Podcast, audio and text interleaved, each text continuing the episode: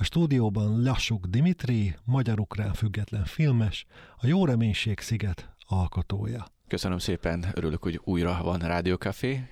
Kellemes délután kívánok a hallgatóknak, üdvözlöm őket is. Tényleg, te is az a generáció vagy, aki még hallgattad ezt Bezony, is ismerős. Bezony. Úgyhogy ezért ismerős is volt, és mosolyogtam is, amikor olvastam a hírt, hogy indul a rádió. Hát sok sikert kívánok nektek. De jó, nagyon szépen köszönjük. Nekünk ugye van ismerettségünk hajózás és Budapest bocsóta, de lehet, hogy nem minden hallgatónk van tisztában a te munkásságoddal. Egy kicsit mutasd már be magadat, hiszen már a neved is izgalmas. Igen, Ljassuk Dimitri. Sokszor szoktam mondani, hogy úgy mondják a Ljassukot, mint a Ljubljánát, igen, és akkor igen. Úgy nem olyan egyszerű kimondani, de szerencsére megjegyezhető. Tehát, hogyha már valaki megtanulja, akkor, akkor, meg, akkor eszébe fog jutni. Hát én félig magyar vagyok, félig ukrán. Leningrádba születtem, az akkori Szovjetunióban is egy éves korom óta élek Magyarországon. Ott ismerkedett meg Leningrádban magyar édesanyám és ukrán édesapám, akik az orvosi egyetemen tanultak, ott születtem, uh-huh. és ott kaptam a Dimitri nevet az Omega slágeréről, hogy Dimitri Lénáról mesél. Ezt nem mondod. De, de mert a magyar nagymamám meg akarta ismertetni édesapámmal a, a magyar popkultúrát, és amikor kijött meglátogatni bennünket, akkor hozott egy csomó lemezt, és rengeteg Omega albumot, és édesapám egy szót nem értett belőlük, hiszen akkor még nem beszélt magyarul, de a, a Léna az annyira tetszett neki, hogy akkor még nem volt meg, hogy mi legyen a nevem, az volt, hogy... Lehetél volna Léna is. Hát ha lány lettem volna, de a születésemkor ott akkor nem kell azonnal megadni a gyermek nevét, a születendő Aha. gyermek nevét, és akkor azon gond, volt gondolkodási idejük. Megbeszélték a, a szülők, nagyszülők, hogy, hogy pártitkár nevem nem lehet, akkor ugye János kizáródott, pedig az én magyar dédapám János volt, de a Leonid is, mert hogy a, a ukrán testvérei közül édesapámnak az egyiket Leonidnak hívták, de hogy akkor Leonid volt szintén az egyik pártitkár is. Igen. A magyar nagymamám azt kérte, hogy akkor legyen olyan neve a gyereknek, ami Pilisvörösváron senkinek nincsen. Az ukrán nagymamám meg azt mondta, hogy legyen olyan neve, ami Mizosban mindenkinek van, mert nem kell egy flancolni, és akkor így, amikor édesapám rongyosra hallgatta azt a lemezet, akkor mondta, hogy legyen akkor Dimitri, ez minden paraméternek megfelel, és amúgy is ez a szám nagyon jó, úgyhogy egész életében nagyon meg a rajongó volt. De jó, és uh, akkor, ha jól értem, akkor te már a gyerekkorodat Magyarországon töltötted? Igen, hát több városban, több településen. Több Először Tatabányán kezdtünk, uh-huh. én volt egy ideig Pilisvörösváron is éltem a magyar nagyszüleimnél, aztán Karcagra költöztünk, Kisújszállásra, Tiszafüredre, Tiszaörvényre, és én még Szolnokon is éltem meg, hát ez nagyon régóta, 20 éve Budapesten élek, de hát szinte minden héten megyek a Tiszatúra. és, és honnan jött akkor ez a Tiszató? Mert ugye hát, sejtem, hogy Szolnokon is éltél, akkor nem volt túl messze tőled. Igen, akkor már azért 18 elmúltam, de amikor a, amikor karcakra költöztünk, akkor édesapám beleszerelmesedett a Tiszába. Tehát Aha. két szerelme volt, az egyik édesanyám, a másik pedig a Tisza, és a Tiszató, amit akkor még kiskörei víztározónak hívtak. Igen és hát ott találta meg a, a, a saját békéjét, lelki békéjét, a, a pihenést, a kikapcsolódást, és azért neki nem volt olyan egyszerű beilleszkedni a magyar társadalomba, pláne, hogy egy szót nem tudott magyarul, és aztán nagyon szerette a természetet, nagyon szeretett pecázni, és engem meg mindig elvitt magával, és ez nekem egy ilyen kiváltság volt, hogy apám vitt, és én bármikor, bármilyen időjárási körülmények között mentem vele. De magadtól mentél, vagy muszáj? Magadtól, magam, magadtól magam, mentél. Okay. Én imádtam lógni az iskolából, csak azért, hogy a tiszára mehessek, az volt a legjobb. De hát akkor még nem is voltam iskolás, hanem óvodás voltam, és, és akkor már olyan erős kötődés alakult ki a Tisza, édesapám és köztem, hogy, hogy így nekem, amikor tínédzser koromban kerestem az én gyökereimet, hiszen ugye félig ukrán vagyok, félig magyar. Igen, igen, igen. Annak idén gyerekkoromban mindenki ruszkinak hívott, pedig hát ugye nem voltam ruszki, de hát azért ez egy gyereknek olyan volt, hogy kerestem, hogy akkor most én ki vagyok, mi vagyok, honnan jöttem, mi az én otthonom, mi az én szülőföldem, és, Fú, és ez azért a, ez nem egyszerű És kijelöltem a Tiszát, a Tisza tavat. Én úgy érzem, akkor, amikor például Amerikában éltem, akkor, amikor honvágyam volt, akkor, akkor nem a parlamentet láttam magam előtt, hanem a Tiszának a kanyarulta, kanyara, kanyarulatait.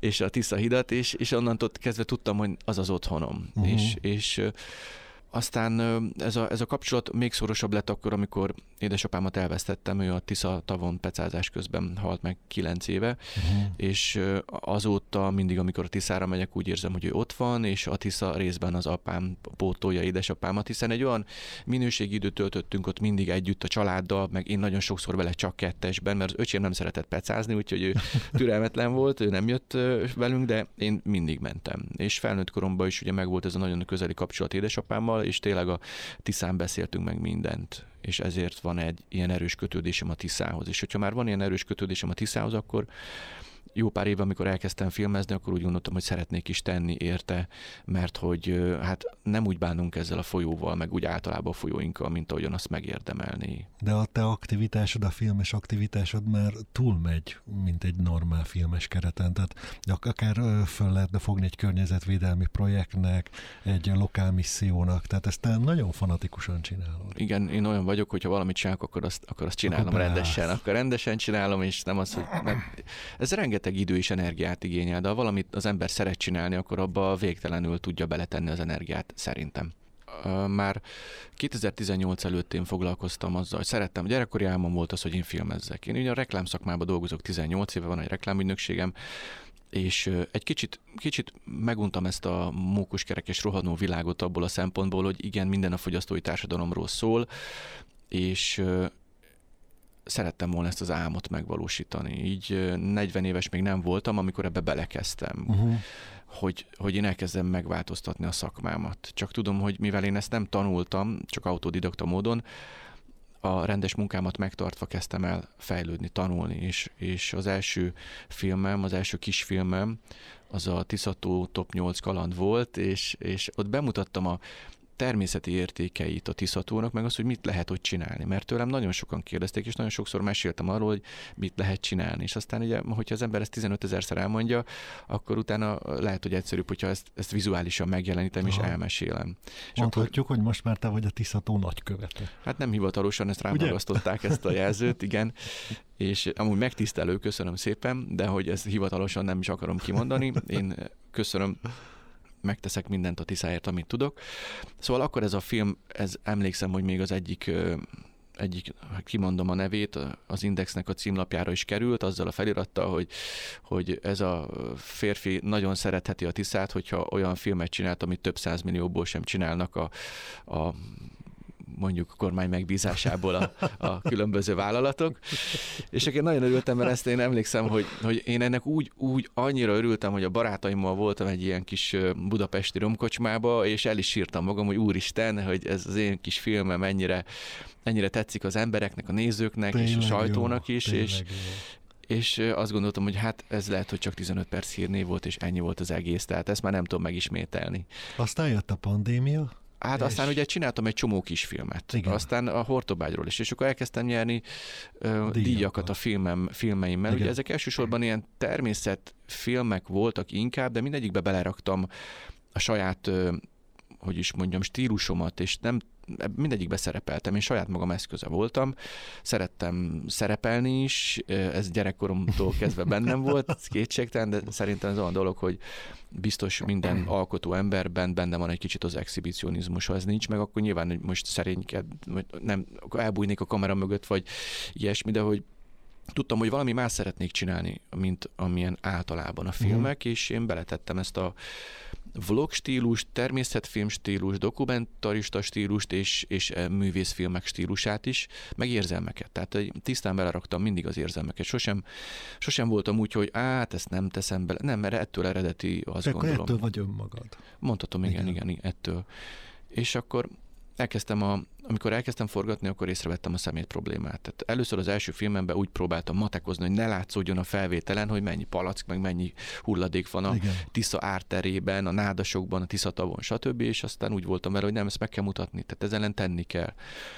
És először szerveztem egy, egy közösségi szemétszedést, ahol nagyon sok szemetet összeszedtünk, és onnantól kezdve elkezdtem részletesen foglalkozni ezzel a témával és a Tiszával.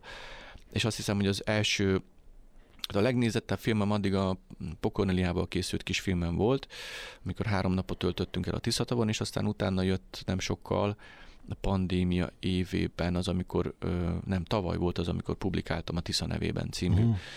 dokumentumfilmemet, ami a Tisza szennyezéséről szól, és a uh-huh. forrástól egészen a Fekete-tengerig követem a Tiszát, pontosabban a Dunát is, a Duna deltáig, ahol, ahol sajnos magyar palackokat is találtam. Azért, mert nagyon bántott engem, hogy, hogy van ez a folyó, ez a gyönyörű folyó, amit igazi magyar folyónak is hívunk, és minden ország hozzáadja a szemetet. Minden ország, mint hogyha belerúgnánk. Igen. Nem foglalkoznánk sem az élővilágába, sem azzal, hogy ez egy a folyók Magyarországon rettentő fontosak, és, de az egész világon. És erről a folyóról sok-sok író, költő írt szerelemmel, szeretettel, igen, igen, igen. és elfelejtettük azt, hogy, hogy mit ad nekünk ez a folyó. Mert a vizet kivesszük belőle, megisszuk, a szennyvízünket belengedjük, és használjuk a vizét mindenre, áramtermelésre, öntözésre, de mégis úgy bánunk vele, mint hogyha, mint hogyha csak egy, egy pocsolya lenne körülbelül. De sajnos ezt kapja tőlünk a Tisza. Olyan érdekes, hogy te mind a két oldalát megvizsgálod. Tehát egyrészt bemutatod a vonzerejét, hmm. dicsekszel vele, büszkélkedsz vele, hmm. megforgatod, és hmm. ha látsz egy problémát, akkor hmm. beleállsz, megforgatod, bemutatod, és keresel rá a megoldást is. Igen, volt az, hogy megkaptam azért azt, hogy hát minek mutatom meg, hogy a Tiszatavon van szemét, és megmondtam azoknak az embereknek, hogy hazudjunk? Tehát mondjuk azt, hogy, hogy itt minden rendben, nincsen szúnyog sem, ö, és szemét sincsen, és aztán oda jön és látják. És Igen. pont azt szerettem volna megfordítani, hogy tisztában legyen az odaérkező turista, horgász, biciklis, hogy itt van egy ilyen probléma, amiért amiről mindannyian tehetünk, és ami ellen minden, mindannyian tehetünk szintén. És hogy akkor arra szoktam biztatni az embereket, a, a kenusokat, vizitúrásokat is, hogy amikor látnak egy palackot, akkor azt tegyék be a kenujukba, hozzák Bátran ki. Igen, haza. igen. Azért, mert egy egy palack összeszedése is számít, és, és meg kell érteniük, hogy ez a probléma honnan ered. Na, és erről szólt a Tisza nevében című filmem, meg az, hogy mit tehetünk ellene. Uh-huh. Otthon mindannyian a saját háztartásunkban, hogy ez mekkora nagy globális probléma, ami nem csak a Tiszát érinti, hanem az egész bolygót. Ez, ez nagyon így van. És azzal kezdted a beszélgetést, hogy uh, uh, reklámszakemberként kiszökkentél a mókuskerékből, és megtanultál forgatni. Igen. Aztán uh, jött a vírushelyzet, a pandémia, és ott is valami meglepőt húztál. Ott is kiszöktél a mókuskerékből, Igen. de teljesen. Teljesen. Ez honnan jött ez az ötlet, és beszéljük egy kicsit róla, hogy mi lett a gyümölcse.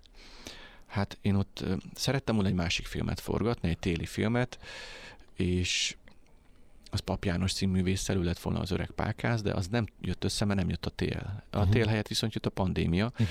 és én úgy gondoltam, hogy én, én elvonulok erre a szigetre, ebbe a kunyhóba, és egy pár hetet ott leszek. De csak úgy. És akkor gondoltam, hogy egy-két ilyen YouTube videót csinálok róla, hogy, hogy milyen kiszakadni egy kicsit. De már annak is nagyon komoly híre volt, hogy te Igen. oda elvonultál. Igen. Ez a második 15 perces sztori, Igen. ha fogalmazhatunk így, akkor az...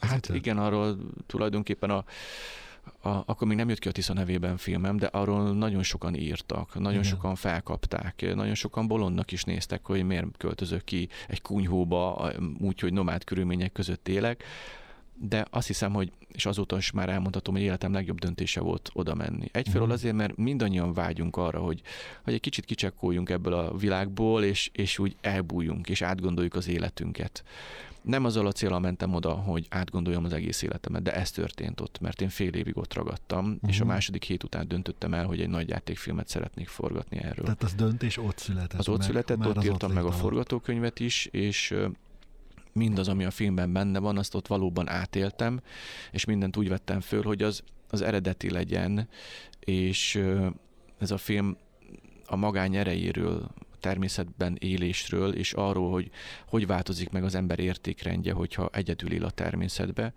És hát ebben a filmben erősen benne van az elengedés, mm. elengedés, édesapám elengedése és tanításai egy teljes személyiségfejlődésnek lehet tanulja a néző azon, hogy hogy alakul át egy ember, aki lemegy még nagy mellényel, és hogy, hogy á, majd én, én most ki, kiszálltam a világból, én vagyok a frankó gyerek, és, és ott vagyok. Aztán utána, amikor majdnem, majdnem megfagyok, amikor vélet, váratlanul tél lesz, nagyon-nagyon rettentő hideg tél, akkor onnan kezdem átgondolni egy kicsit az életemet, uh-huh. meg azt is, hogy mit keresek én a szigeten és aztán ahogyan elkezdek ott élni, ahogy a természet ritmusával elkezdek élni, és, és észreveszem az apróságokat magam körül, egyre többet gondolkodok a filmbe, egyre többet eng- tudok átérezni, és visszagondolni, hogy mi hogy történt az életemben, hol is tartok én most, és hova tart az életem, és mit akarok. És, és van egy csomó kérdés az embernek, amit cipel éveken át, és besöpörjük a szőnyeg alá, és nem foglalkozunk vele.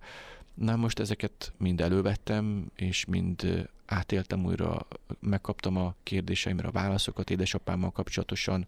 Ugye, ahogy mondtam, hogy nagyon erős kötődésem volt, nagyon jó kapcsolatunk volt, de nagyon sok olyan van, amit szülő-gyermek kapcsolatban, igen, hogy, igen. hogy ott vannak a kérdések, ezt miért így csináltam, miért ezt, és miért, miért akartam én megmenteni őt, stb. Úgyhogy ezek, ezek mind benne vannak a filmben. Igen, és ahogyan ír, írtam is a filmben, ez valós események alapján készült ez a film. Uh-huh. Van benne fikció is. És ezt a mozi szakma, vagyis a mozifilmek kategóriájában nagyon nehéz bekategorizálni ezt a filmet, mert nem, nem természetfilm, inkább kalandfilm. Természetben játszódó kalandfilm, monodráma, bár ugye rajtam kívül is vannak szereplők benne. De már nagyon jó a súg a cím, hogy uh, kerülj el az ember, hogyha csak egy természetfilmre akarna bemenni. Tehát az Igen. már egy picit súg. Uh-huh. Igen, a Jó Reménység sziget az egy azt mondom, hogy egy kerek és, és különleges történet, és teljesen máshogyan építettem föl a filmet, ahogyan általában a, a, például a magyar filmesek szokták, vagy a külföldi filmesek is. Talán ez is lehet egy, most már mondhatom, nem szeretem azt a szót, hogy siker, de uh-huh de a, de hogyha de a számok azok, azok végül magára Most már elárulhatjuk, Most... a mazikban ott van, meg lehet Igen. tekinteni, túl vagy a filmbemutatón, túl vagy közönségtájék találkozókon, Igen. és vannak visszacsatolásaid. Igen, az első négy-öt hétben a film a nézettségi top listának a top 10-es listájában benne volt, a negyedik, ötödik, hatodik helyen. Uh-huh. Csak, csak hollywoodi filmek voltak körülötte, úgyhogy elképesztő volt, hogy előttem mondjuk a Beugró Paradicsomba című film volt, aki, aki többen néztek meg, nyilván sokkal többen, de hát azért... csak Julia Roberts miatt volt, semmi Biztos. és és hogy 44 filmből azért a top 10-ben lenni a negyedik, ötödik, hatodik helyen, úgyhogy ez egy független film. Én nem kaptam senkitől pénzt erre, és nem is kértem. Amikor a nagy mozihálózattal tárgyaltam, még, még októberben arról, hogy bekerül a film vagy sem, ők abszolút látták a fantáziát benne, de amikor a számokról beszélgettünk, mert hát számokról kell beszélgetni egy moziban nyilvánvalóan, akkor azt mondták, hogy ha tízezren megnézik a filmet, az egy kisebbféle csoda lesz. Aha. Mert hogy a, a független magyar filmeket, meg úgy általában még a támogatott filmeket is pár ezeren nézik meg sajnos Magyarországon a mozikba. És hát most már a 25 ezernél tartunk, tehát 25 ezeren nézték meg a mozikba a filmet, ami akkor megtörtént a kisebbféle csoda, ami az életemben nagyobb féle csoda. Sőt, most már azért a külföldről beszélgetünk, hogy, hogy szeretném, hogy és van esély a filmnek külföldre eljutni. És most készül az angol szinkronos változata a filmnek, és tíz nyelven lesz felirat hozzá. Lehet, hogy, hogy, hogy egy kicsit akkor nagyot álmodtam, de ha az ember erősen és, és kitartóan dolgozik az álmokért, akkor ez bizonyíték számomra, hogy megvalósulhatnak. Dimi, abban segíts nekem, hogy mit szóltak a szeretteid, a közvetlen környezetedben levők a filmhez, hiszen magad is bevállaltad, hogy ez egy nagyon őszinte, nagyon rólad szóló film, itt azért nagyon odaadod magad. Hogy fogadták? Jól. Jól? Jól, jól. Én az előző filmeimben is, még a Tisza nevében is beletettem azokat a úgymond édesapámra utaló ö, tanításokat, gondolatokat. Minden filmben benne volt, hiszen elmondtam itt a beszélgetés elején, hogy neki köszönhetem a Tisza iránti szeretetemet. Igen, Tehát ilyen igen. szempontból visszaköszön az életemben mindig az, amit, amit ő tanított, vagy amit ő, az az idő, amit együtt töltöttünk a Tiszán. És én amikor elkezdtem filmezni független filmesként, akkor nekem egy eszközöm volt, saját magam. Én nekem nem volt arra pénzem, hogy, hogy profi színészekkel dolgozzak. Még ha össze is poroltam volna, akkor kinevettek volna, mert azt mondták, mit akar tőlem egy amatőr. És amatőrként kezdtem az egészet, és uh-huh. el kellett képzelnem, el, hogy, hogy én hogy fogok filmeket készíteni szerettem volna megtanulni az összes, összes lépcsőfokát, összes témáját, feladatkörét, profin, és ehhez azt kellett, hogy elkezdjem csinálni. Mindent uh-huh. egyedül, mindent én. Úgy voltam vele, hogyha majd egyszer az életben nagy filmrendező leszek, akkor, akkor tényleg tudnom kell mindent, hogy mi, hogy történik, irányítanom kell tudni az embereket, és ennek a legjobb módszer az az, hogyha mindent én ki is próbálok, és meg is csinálom. Ez nagyon Ez hosszú, időigényes feladat, de de nagyon inspiráló, és, és tényleg az volt, hogy én rengeteg kisfilmet néztem meg, nagy filmrendezők, oktat, oktatóanyaga, hogy Scorsese, sokszor szoktam mondani, hogy én ismerem őt, ugye ő nem ismer engem, de a tanításait megtanultam, és azon kívül rengeteg operatőr, akkor történetmesélő, forgatókönyvírő, stb. a angol előadásait néztem, hallgattam, uh-huh. jegyzeteltem. Aztán a Youtube-on pedig rengeteg tutoriált néztem arról, hogy hogy kell ezt és azt beállítani, mit hogyan kell megcsinálni, és akkor mentem mindig a terepre, és csináltam. Gyakorlás, gyakorlás, ismétlés, gyakorlás. Ez egy nagyon-nagyon jó végszó. Hihetetlen komoly missziót nyomsz le a kalappal. Köszönöm. És ez még csak úgy mellesleg a film mellett. Fantasztikus dolog ez az érzés, tudod, hogy valamit elkészítettél, amiben levetkőzök a közönség előtt. Igen. Én nagyon féltem a bemutató előtt, hogy komplett idiótának fognak nézni az emberek, elvont embernek, vagy pedig meg fogják érteni a filmet, sőt, Nagyon Mármint- jókor jött ki, Dimi. Szerintem nagyon jókor jött ki. Igen, Igen. én is gondolom. Jó, Szerencsém van. nagyon köszönöm, hogy itt voltál velünk. Én is köszönöm, és a, egyébként a hallgatóknak is a figyelmet, meg a nézőknek is, hogy olyan sokan megnézték már, mert én úgy érzem, hogy a filmet a közönség emelte föl. Uh-huh.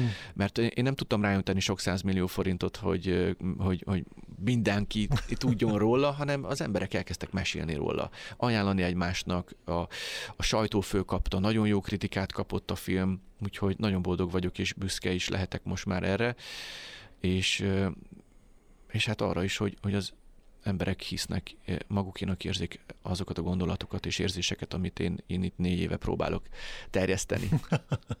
Bejött, köszönöm szépen. Én is köszönöm. Drága hallgatók! A stúdióban Lassuk Dimitri független filmes, a Jó Reménység sziget alkotója, a Tiszató nagykövete. Dimi, nagyon köszönöm, hogy meglátogattál minket, és meséltél nekünk eseményekben gazdag életedről.